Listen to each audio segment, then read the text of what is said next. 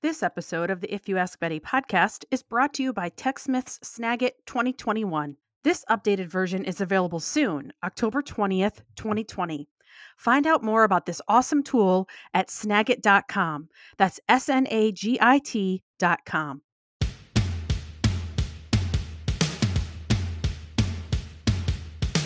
Welcome to the If You Ask Betty podcast.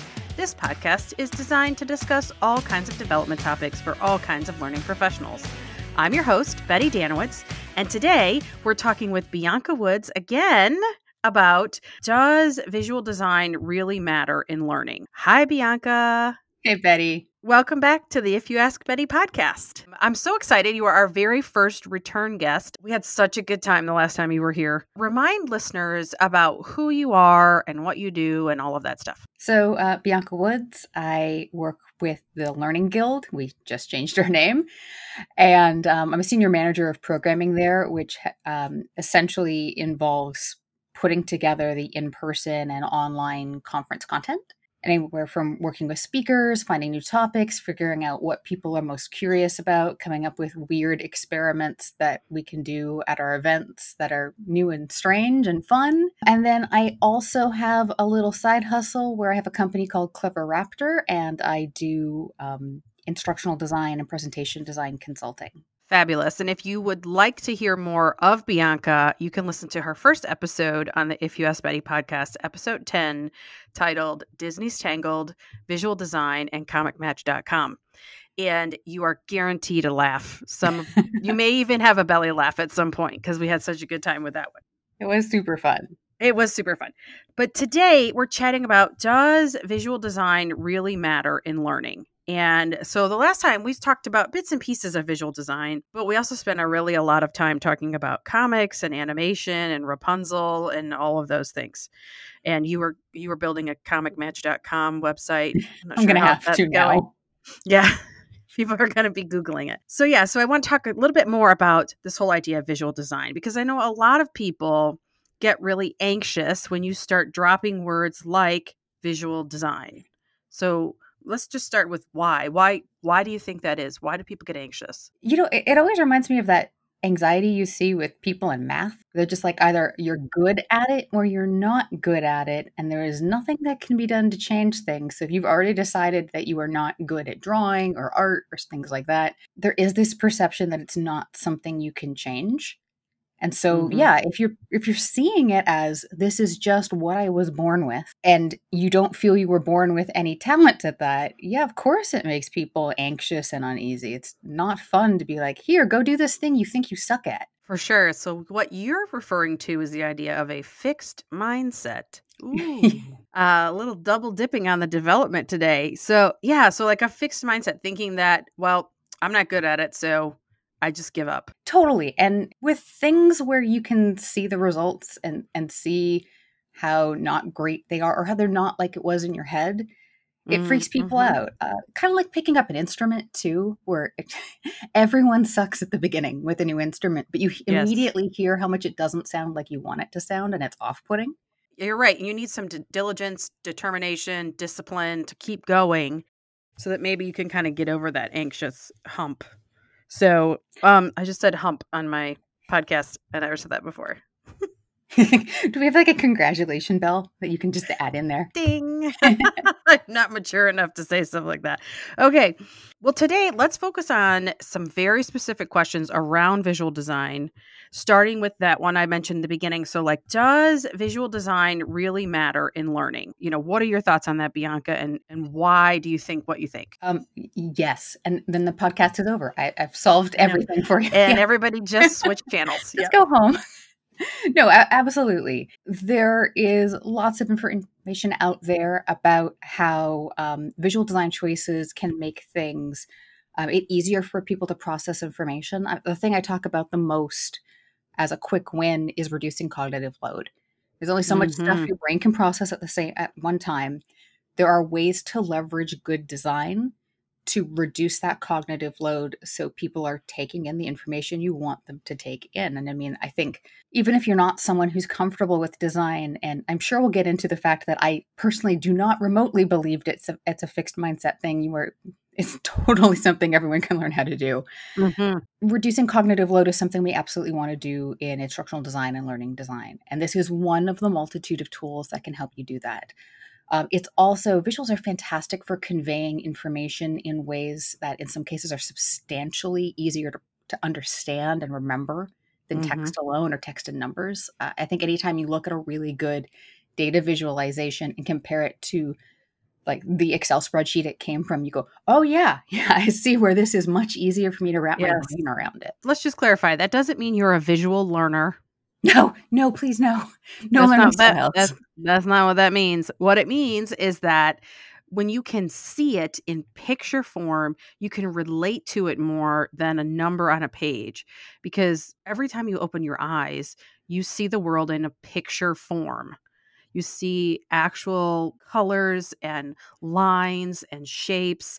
And so that's how you have learned to understand the world. So it would make sense that a visual representation would be easier for you to sort of grasp and relate to. Have you ever watched the Great British Bake Off? I have. Uh, and they have the technical challenge in the middle. And that's they give yes. you just the um, instructions for baking something. It's always missing some information. It never has any pictures.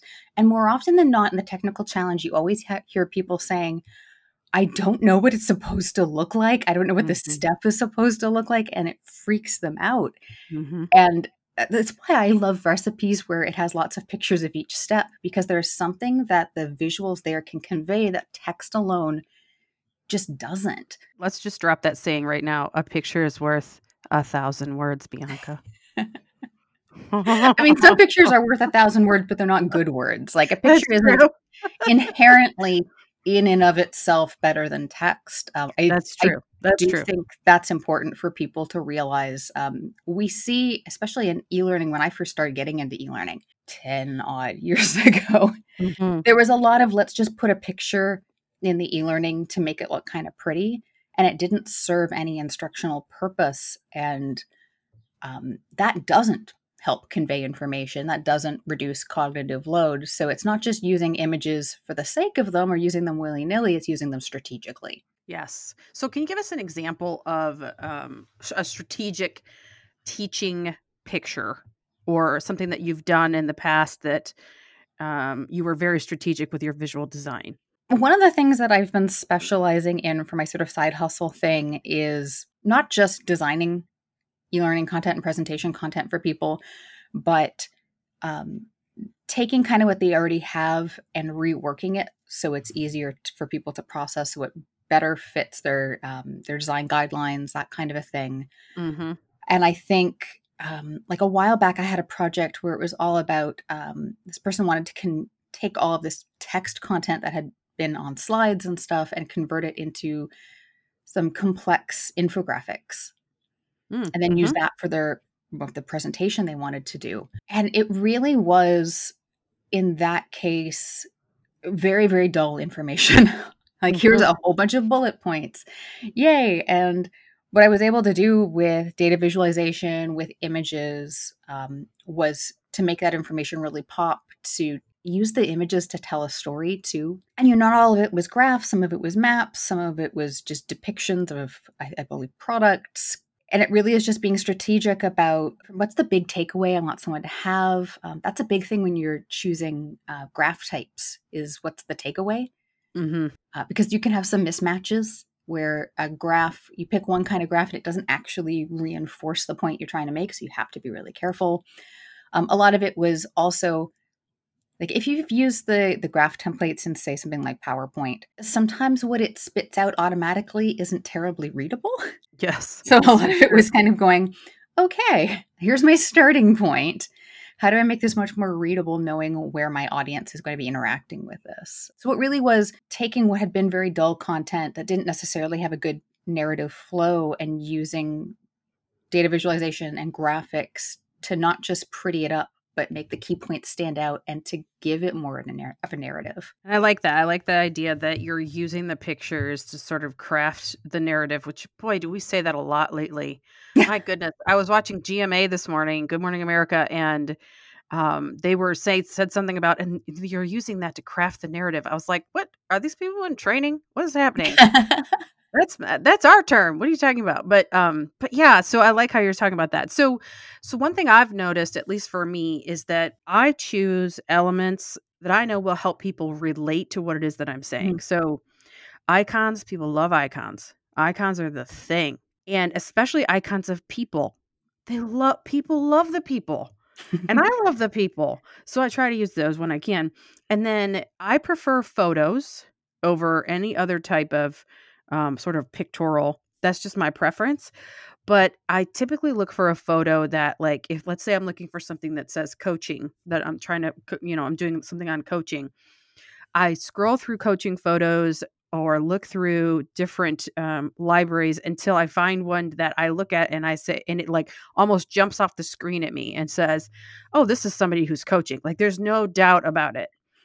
And that's when I'll put that in because you don't want to do, like you said, you don't want to get to where something that you're putting in there that you think goes with that, the person that that's actually receiving this content is like, uh, I don't know why they have that picture in there. Yeah, you. Are. I mean, it's such a learning and development thing. Is is keep your user in mind. You are not typically the end user. Right. Someone else's. And I see this with icons all the time where sometimes I'll look at something with an icon on it and be like, what do they think this icon means? Because it's not abundantly clear. Mm-hmm. Mm-hmm. Sometimes I'll get swayed away from icons because of that. So, like, if you ever search for an icon for like danger, there's like mm. six of them, and only one of them looks like danger to me. The others look like like a yield sign or like something else or you know do not enter and i'm like that's not but that's not what i'm trying to say so sometimes the icon is not quite what you need because it doesn't really communicate to everybody the same message you're right i actually i don't know if you know this i have an instagram account that's all warning signs like weird warning signs that i've found I didn't know that. yes, I'll what? shoot you the link. Do um, it. Yeah, I want to follow it. Partially why I like collecting these things is the cognitive dissonance of a sign that is supposed to convey some sort of sense of be careful or danger mm-hmm. and it doesn't succeed right but yeah it, it's tr- tricky too because you have to try and find a visual language when you're leveraging iconography warning signs stuff like that that's going to work for as much of your audience as humanly possible there's some really interesting stuff you can read about uh, work that was done with the warning signs for where we dump nuclear waste Toxic waste, yeah. Okay. Yeah. Yep. So essentially, when they were trying to come up with the warning signs for this, they were going, all right, well, we know what a warning sign would look like now, but this stuff's going to be really bad for a really long time. And we don't know how language is going to shift, how people's cultural perceptions of iconography is going to shift. So, how do we design a warning sign that might need to apply to someone bumping into this 300 years from now? Is that why it looks like the devil? I don't know. But I, I, I do think you just want to go for sort of a universal put the fear of God in you, even if you don't understand the words. That makes so much sense. That's why it looks like the devil. So, oh my gosh, you're so. How did you know that? Hang on, I'm Googling it. Yes, it looks like the devil. Biohazard, biohazard, toxic waste. Okay, so toxic waste looks like a fan, but then it looks like it has morphed into the one that kind of looks like the devil. You want to know? Okay, it's so funny you brought this up. The reason that I even remembered what that what that means is because back in the day, like this is like 15 years ago, my mom got her first computer virus. Oh no and it like took over her computer and then turned her desktop image into that devil sign, uh, the biohazard sign. And so that's the only reason I knew that. Oh wow, I have not accessed that memory in a long time. Well, that is what your podcast interviews are for, making you remember weird stuff. I don't know. I, I, don't. I guess maybe. I don't know. I think um, I think you bring it out of me, honestly. I'm glad. Um, I'm happy to be a weird influence. I am so excited that you are. Um, okay, so all right, so we'll come back. So that was a fun little rabbit trail. Hope you guys enjoyed that as much as we did. Um, so coming back, we're talking about what is visual design? Does it really matter? You said yes. Half the people turned off the podcast. That's cool. So I would say you definitely make a compelling argument that yes, visual design matters, but it brings up a couple other questions that I think we should talk about. So things like should everyone, as in everyone in L&D, learn design skills? Like what if I'm not good at art? What if I'm not creative?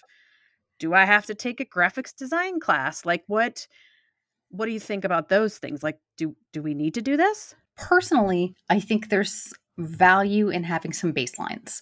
Um, because of rapid development tools, a lot of us are in positions where we are asked to do some kind of visual design work. Um, it's becoming much, much less common that that's um, done by someone like a dedicated graphic design expert, which I mean, mm-hmm.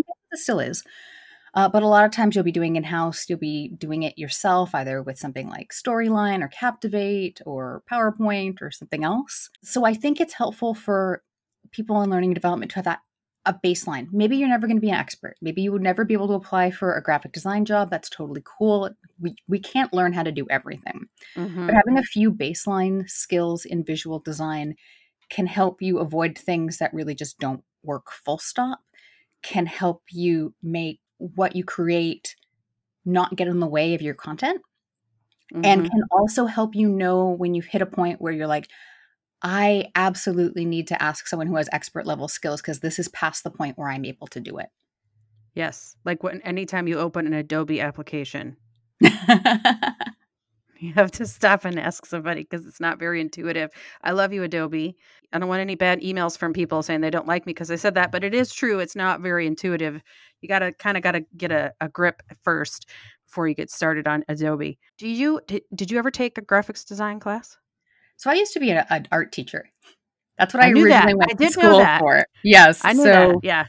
Um, my undergrad degree is in art education my master's is in educational design and technology. So yes, so you took you took a couple. yeah, just a smidge. Yeah. Um, but it was interesting. Um, I have some of my slide decks from my first year of teaching, and it is very fascinating slash horrifying for me to look back because it's abundantly clear that um, expertise in fine art doesn't immediately transfer over to graphic design. Like I was able to build those skills pretty quickly because the foundation I already had from fine art. But oh wow, my first PowerPoint decks are terrible. They're horrible. Yeah. I show them sometimes in presentations as examples of what not to do, as well as examples of it's a journey, this whole visual design thing for all of us. And some of us started out with stuff that looked this bad and now it's better. Hooray. You're right it is a journey because like recently with with the whole pandemic i have been resurrecting one hour leadership sessions that i was doing in mm-hmm. 2017 which was not that long ago folks. This, we're talking like two and a half three years ago. And i opened them up and i'm like oh my god who made this? I mean i made it right? But it's like it's in standard format, not widescreen. I'm like, what? Like, why would I even do that? And there's like pictures, but they're small, and now my pictures tend to bleed off the edge, and so it's Yay. like, it yeah, it's interesting. Like like you said, to like go back and look at how far you've come. I took one graphic design class, and this will tell you, this will date me just a little bit. And we had to go and take it in a computer lab at the school, and we were on Macs like the big ones, not like an iMac now that's, you know, this beautiful flat screen, a big old Mac. And we, we learned um, Quark, Quartz. Oh my goodness. Which one? It's one of those two, something with a Q. And it was not very easy, but it was better than Adobe. But, anyways, um, sorry, I had to get that in there. But yeah, that's where I first learned any type of graphic design. So that was like 1998. Yeah, I think my first thing that was close to graphic design um, was my undergrad. We had to take an Adobe Illustrator class. So this would have been mm, 2002, I think, because it was in my third year. You know, I don't even mind Illustrator, but it's it's this thing where it was only available online, and I had never, ever, ever done digital art before. And this was this was online in 2002.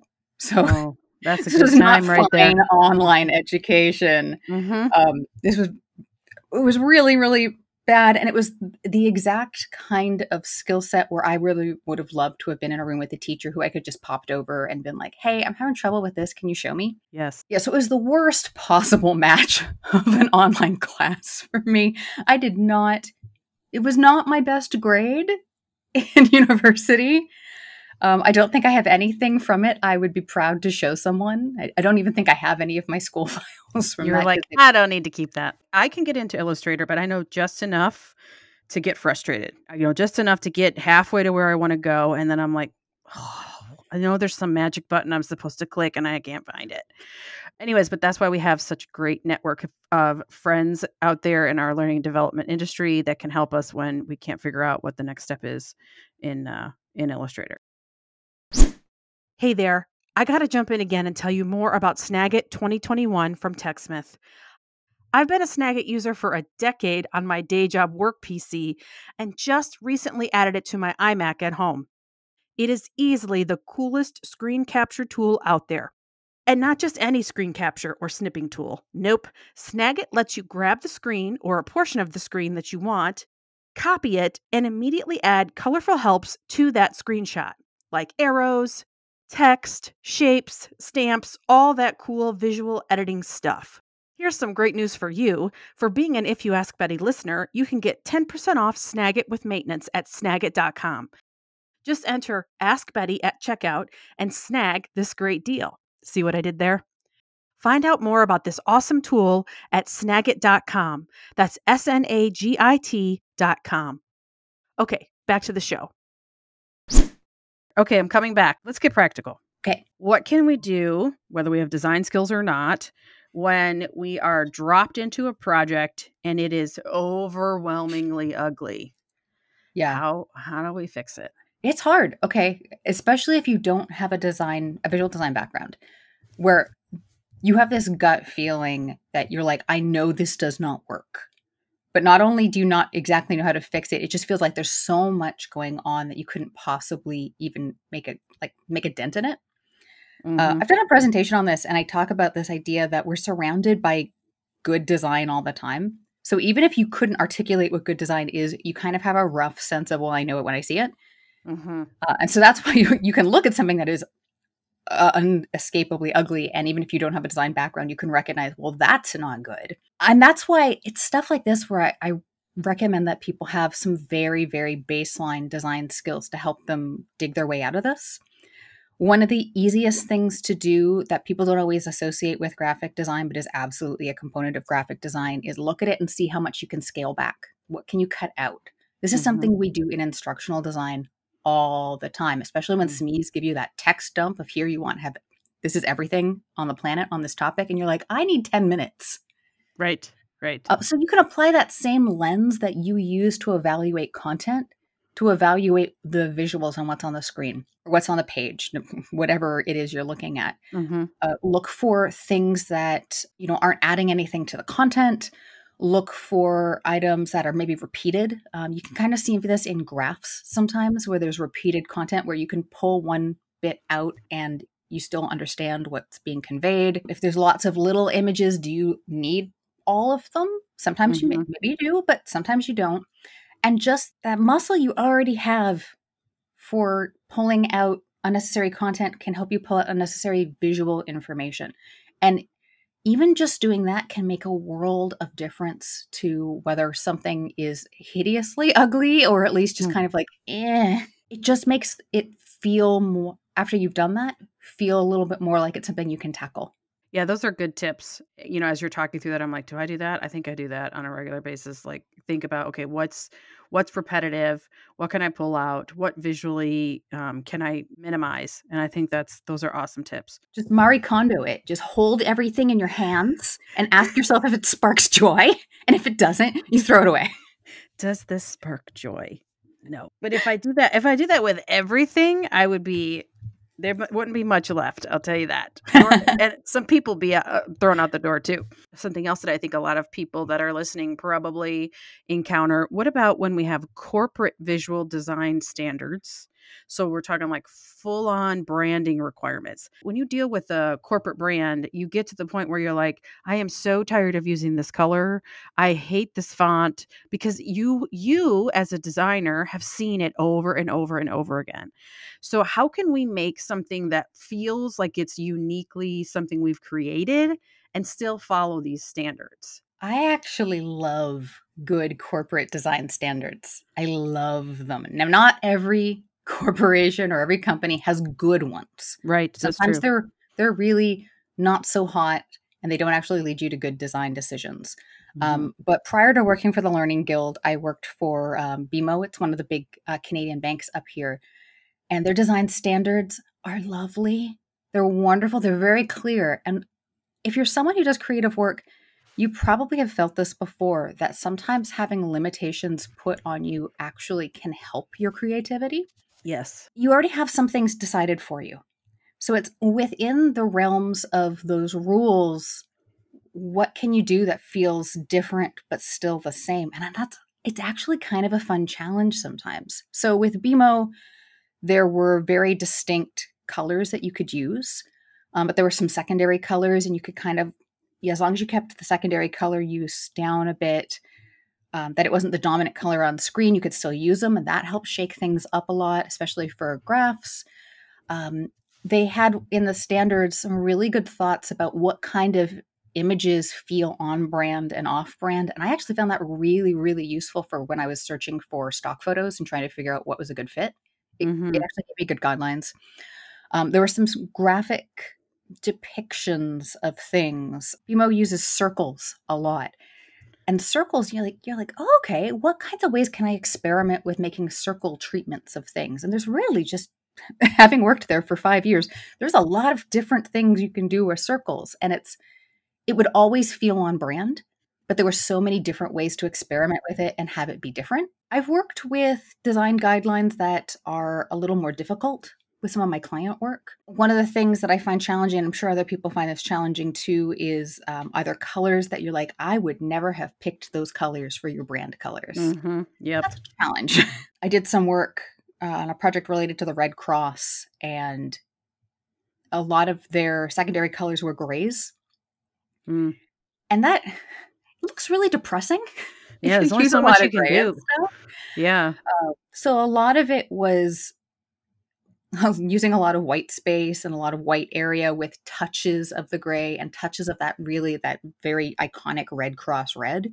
And so it would still feel on brand. I was still using their colors. I was still using the grays but just leveraging a lot of white mm-hmm. empty area made it feel less oppressive. Um, some of their original design templates had had huge amounts of gray and it was just it was heavy feeling. Playing within the rules of the standards but knowing when to bend the rules or it's all, that was almost a cheat because no one's going to complain if you use a lot of white in most cases and then you right. touch in their colors and so even if you have really awkward uncomfortable horrifying brand colors to work with that's a, it's a good way to work around it it is you're right what about when we get stuck creatively yeah. any hot tips on how to jumpstart when we stall out yeah, and this happens all the time. Like you can be new to design, you can be have, have done design for 30 years, you are still going to have times where you just stumped. There's a few things that I tend to do because, yeah, I get stumped just like everyone else. Sometimes you just got to walk away, go do something else if you're if you're like crunched for time. If you can walk away from your desk and go out for an actual physical walk, that's actually really refreshing. It's helpful. You just need to let your brain kind of process and relax. Get yourself away from it because if you just keep trying, keep trying, at some point it's just like smashing your head against a wall. You nothing you're going to do is going to be any good. You're just going to be in pain. You'll not have made any progress. So just taking some time away. I have a, numerous Pinterest boards and one of the things I use them for is pinning things that I just like the design of. I squirrel them away for a rainy day. And when I'm feeling stumped or like I don't have any good ideas, I'll go and browse through that Pinterest board. That's a great and, idea. And it's it's so easy. It takes minimal amounts of time to do, like, you know, a few minutes here and there, but when you really need it, it will totally save you. And it's not so much, you know, I go to that Pinterest board and I go and copy one of the designs that's there. I just kind of look through it, look at the things I like, and sometimes it'll inspire an idea. Yeah. in. Like I'll go like, oh well that that text treatment was kind of interesting in that, you know, advertisement for a cup of coffee. Maybe I could try something like that. It, it's almost like design vitamins. Yeah. I This like gives you that. a boost. Design caffeine. It gives you a little boost. And you should also make yourself a cup of coffee too, if you want. Uh, Or- because it's More than one cup of coffee. I mean, multiples is fine too. Whatever you got to do. But yeah, I like that idea too. And I remember do using Pinterest when we were moving, and the house we were coming in was pretty much move-in ready. But we we had like new new things we'd never had before in other houses. Like we all of a sudden we had a mud room. I was so excited to have it, but I'm like, I have no idea what to do with this. Like what what goes in a mud room? What what I put in here? What kind of shelving? Do I want to use it for laundry? Like I Mhm. don't know. So I went out on Pinterest and looked for stuff like that. And I haven't I haven't touched Pinterest since we since about a couple months after we moved, but it was really helpful when I was looking for ideas to be able to kind of throw those in a bucket that it wasn't necessarily on my kitchen table, but it was accessible to me quick and easy.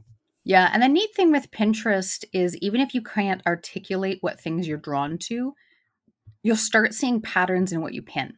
Mm-hmm. So if you're you make a Pinterest board and it's all about um, advertisements that you think are clever, you might not know much about advertising or about visual design and graphic design for advertising. But I tell you what, after you've been pinning in that board and you've got like 40 or 50 pins, you're going to start seeing some things that repeat that you were personally drawn to all the time. And you can start going, oh, okay, I like this for that Yeah. kind of design Yeah.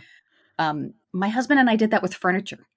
so earlier on in our relationship, he wasn't r- really amazing at knowing what he liked with furniture. Um, so I would have to go to stores with him and show him things, and he would just be like, "I don't like that. I don't like that. I guess I like that."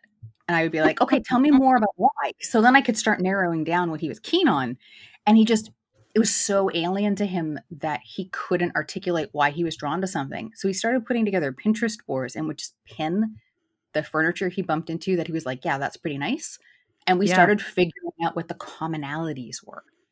It was so like it. helpful. Yeah, that's great. That's a great idea too. Uh, Someday I think if you ask Betty, we'll have a Pinterest board. I'm not really sure what I'll do with it, but I'll figure something out. Cuz why not? I'm not going on TikTok. Those of you who are asking, nope. And of course, by the time I would watch that. Betty on TikTok.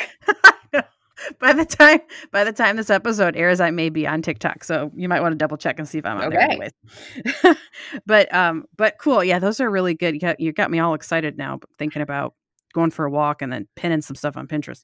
How can we start today? So we kind of answered this a little bit, but what are your best resources to help us think about visual design and start making that sort of a, an integral part of our design process? One of the things that really helped me as I was starting to think about taking my understanding of sharing information and thinking about the graphic design side of it is a book called Presentation Zen.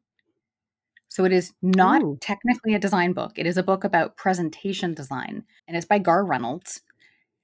And his approach to presentation design is very visual, very simplified, very stripped down to just what you need. And I think inadvertently, he ended up making a really good book that's also good for instructional design techniques and also says a lot about how to think about visual design from the perspective of sharing information. Um, there's a sequel that he did that's called Presentation Zen Design that I also really like. I own both. So now I'm really just making sure you have all the excuses to go buy new books. So Thank you. I love that. Um, but I. I'd say start with presentation design. I, I enjoyed it quite a lot, and I think it has so much crossover appeal to the work that we do. And I think, Yeah. You know, it's not technically a visual design book, but it'll teach you so much about how to think about visual design in new ways. Another thing that I recommend if you feel like being a little nerdy about design is a podcast called 99% Invisible. Hmm. And it is all about the design of everyday things. And I think what's lovely about this podcast is it helps you see design and things that you haven't necessarily thought of as designed. And it'll cover everything from radioactive cat designs for a like a sports team. You know those um, blow up wavy um, contraptions that they usually have at car dealerships like Yes. dancers. Yes, there's an episode about how those were created. There's an episode that covers a the design of, the, of a fish cannon Oh, well, for, what? for helping for a fish can. You oh Betty, you got to know about the fish cannon. What is so, a what is a fish cannon? so you know how they'll put up dams and it gets in the way of fish migration. Like salmon are like, well, I need to get over there because that's where I'm supposed to lay my eggs, and now there's a, a dam in my way. Yeah. Um, so, one of the solutions for um, helping fish around some of these artificial barriers us human beings have created is a fish cannon, and it's like a pneumatic tube for moving fish. So you you put a fish in the tube, and it zooms the fish to another place. Like it's so much like a pneumatic tube. It's ridiculous. Like Um, like like at the bank? Like yeah, a when the- bit. But you like don't put you go the through drive through at the bank, it sends you a, a you send the tube? What? Yeah, you don't you don't have to put the fish in a little capsule, but it is very it has very much that same feel. I, I cannot recommend enough um, to Google this and watch videos because it's eminently enjoyable. Um, You always get- I always walk away from a conversation with you with like seven things to Google, and I'm never disappointed. sometimes we sell ourselves short on design skills because we don't think of certain work as design work. Hmm And I think 99% invisible, like it's really, really fun stories. Like if you like storytelling, it's great. But I think it helps you see the world in new ways. And, you know, I've always been really keen on visuals, on design, but I think it made me appreciate the world even more. Like weird little things that I might never have thought about how much care and effort was put into making them. Yes, Just Yeah. makes you a little more grateful for all the great design that's in the world. it does. And then you start to notice things, anomalies in design. So, like Mhm. the other day, I finally found hand sanitizer. Now, I am not, I don't like hand sanitizer generally. And I would otherwise just be like, I'm not doing it. But, you know, when you go into a store now and you come out to the car, you want hand sanitizer before you touch your car. Just, just cuz. No, Uh, that's, yeah.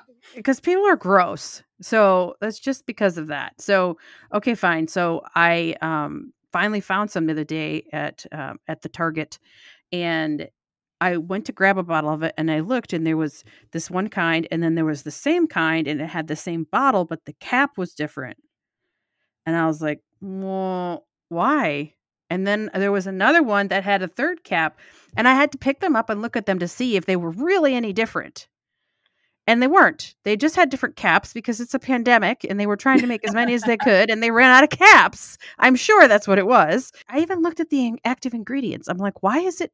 Because the design, the cap on top of the bottle was different. I was like, and, and most people probably wouldn't even have noticed, except that I look I look at those things all the time because I'm noticing like the little details of design because that's what I have to do for my job. Yeah. And then I then I'm just shaking my head. I like walking away from there just shaking my head. And my kid's like, "What's wrong?" I'm like, "Nothing."